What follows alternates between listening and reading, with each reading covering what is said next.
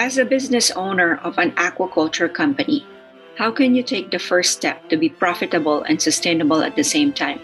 That's what we're going to be talking about in these episodes.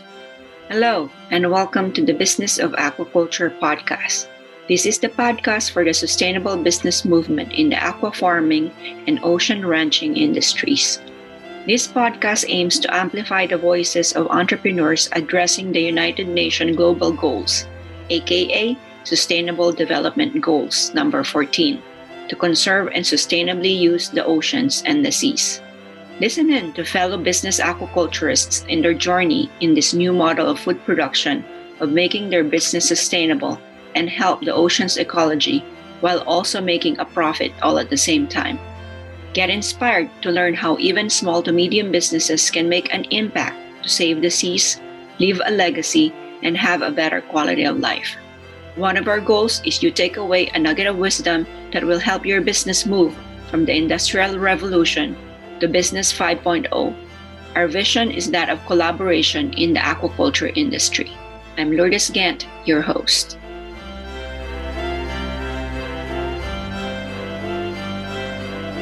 As a business owner of an aquaculture company, today we will talk about three P's people, passion, and performance. Welcome to episode six, season seven of the Business of Aquaculture podcast. This episode, we are happy to have Giles Cadman of Cadman Capital. Welcome to the show, Giles. Thank you. Thank you for having me on your podcast. It's a pleasure. It's been a pleasure that you're able to go on. I know how busy you are. Cadman Capital is uniquely positioned to source high quality companies in attractive market segments not currently considered by larger mid market private equity players.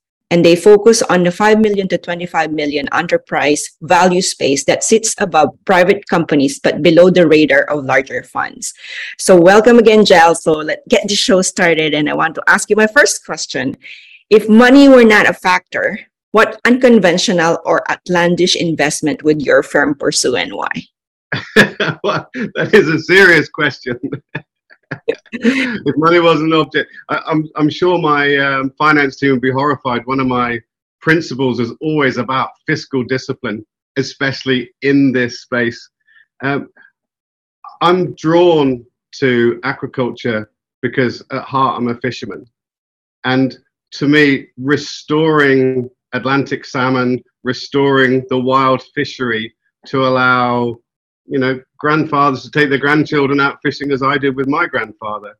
And so to me, the, the biodiversity benefit of restoring our wild fisheries is probably more important than anything else, not from commercial fishing perspective, but from a um, purely enjoying recreational fishing and so if we can do that, then I think we're, we're, changing the world quite quickly. Wow. I know we started with a very deep question right off the bat because just for our audience, before this show got started, we were just talking about Giles' um, other businesses. But you mentioned two words that really resonated with me when with your answer. Right? That's fiscal discipline and your heart as a fisherman. So maybe you can expand more on that. Of course.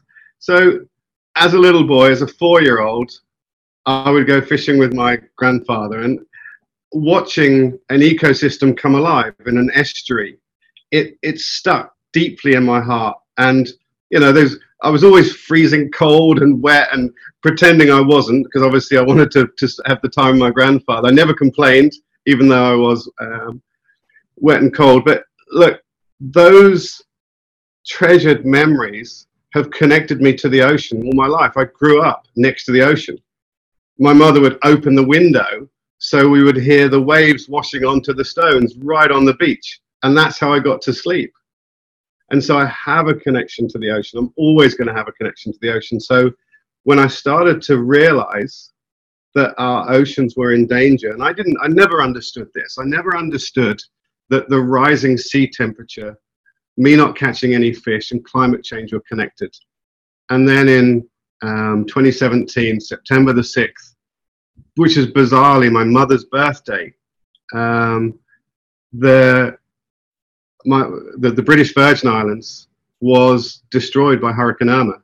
So my home and the home of 4,000 people in the BVI razed to the ground. And hurricanes are that that way that nature does to, to cool the oceans, takes the energy out of the oceans and, and cools them. And for me, it was a moment in time where, and it took two to three months. It wasn't like, bam, um, all of a sudden I understood climate change. But from going from being a classic investment manager, investment banker, worrying about not a lot other than enjoying my life, I realized that with my background in agriculture, my background in investment, I could do something to help arrest the decline in um, our ocean health. So that that is what I am driven by to to build businesses that will cool our waters. And so that's yeah, sorry. No, all good. Very good story. I was just so excited because that's one thing I love about doing the show is hearing these stories from the people who are on the show and that makes a big difference. So what makes this industry very interesting is the story behind the people.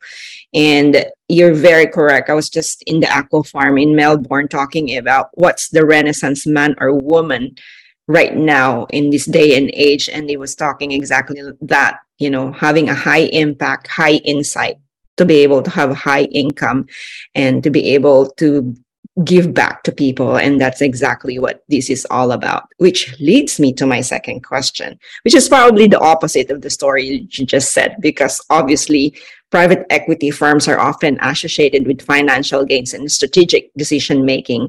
But what impact do you think your firm has on the social fabric of the communities in which it invests? There's a there's almost a disconnect between conservation um, wild fishery, and aquaculture. And so, what I've tried to do is reconnect that.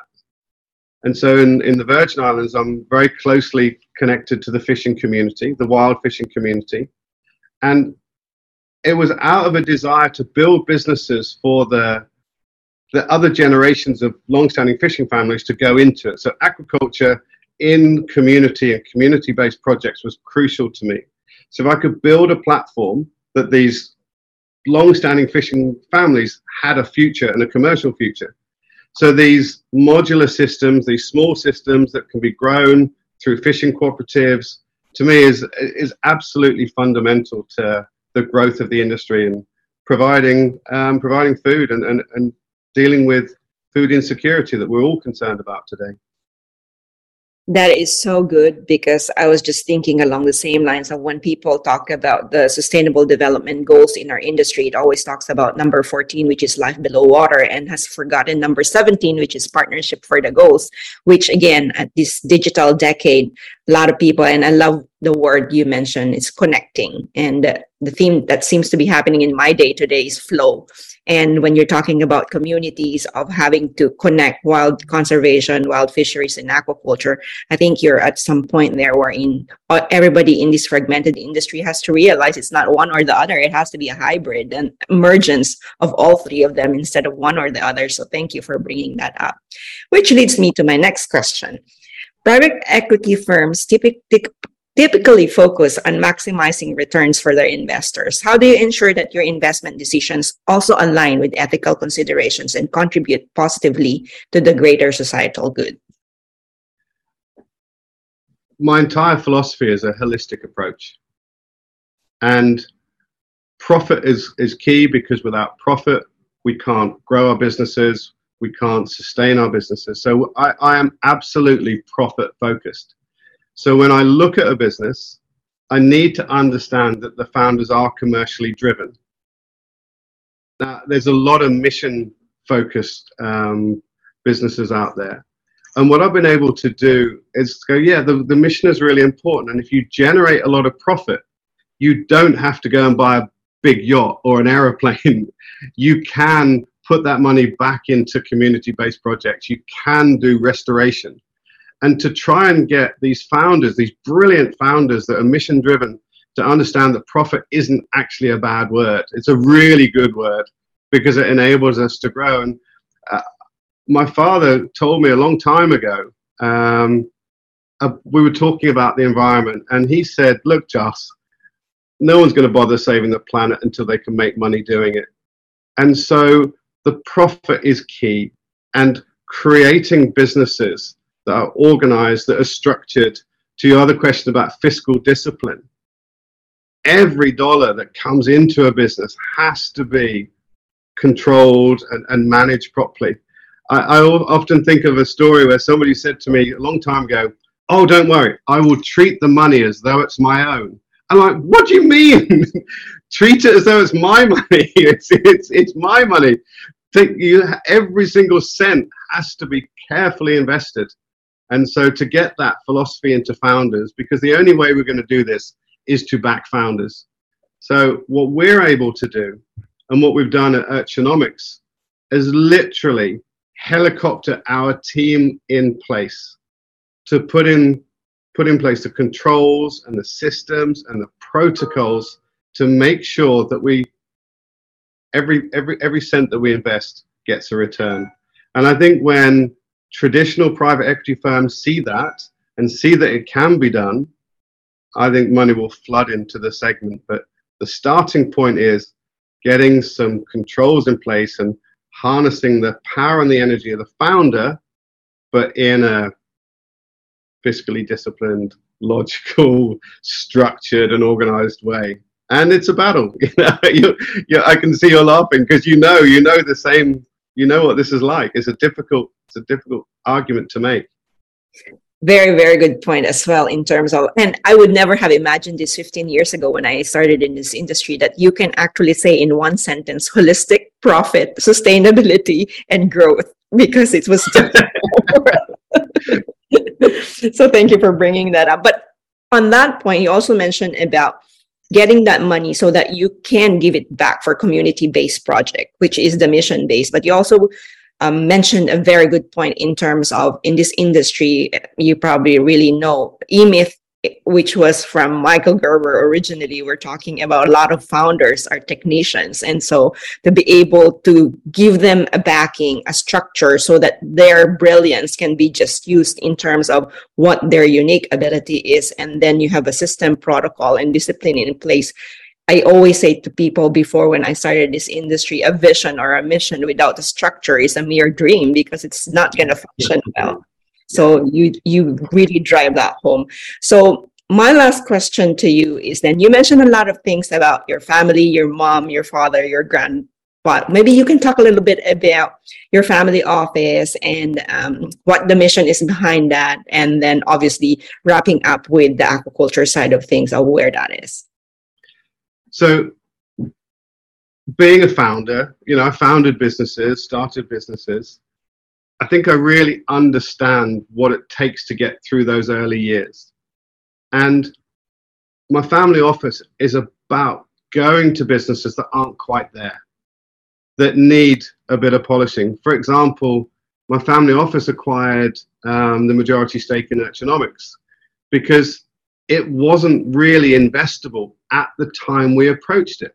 I need, I knew there would, uh, there would be a lot of work and so what I try and do with the family office is get in really early stage and polish the businesses to get them into an investable state. And I kind of have a like a six point plan um, when I'm evaluating these businesses. And they're quite simple. You know, do the founders understand the mortality factors in their chosen species? Are the founders commercially driven? Is it a scalable, modular system that can be replicated? You know, what intellectual property can be monetized? And in these early stages, you can see these businesses and you can see what the potential is, but they might not realize it. Um, to me, it needs to make some kind of an impact for the family office to get involved. Um, what problem is it going to solve in food insecurity or um, community, that's really important to me. I don't like to see um, local fisheries closing, people moving into cities. I, I have a really strong sense that our rural communities will keep our um, keep our lives wholesome. And then my sort of final point is I want to be involved in things that taste great. You know, I've always been involved in businesses that are beautiful. You know, I own a vineyard.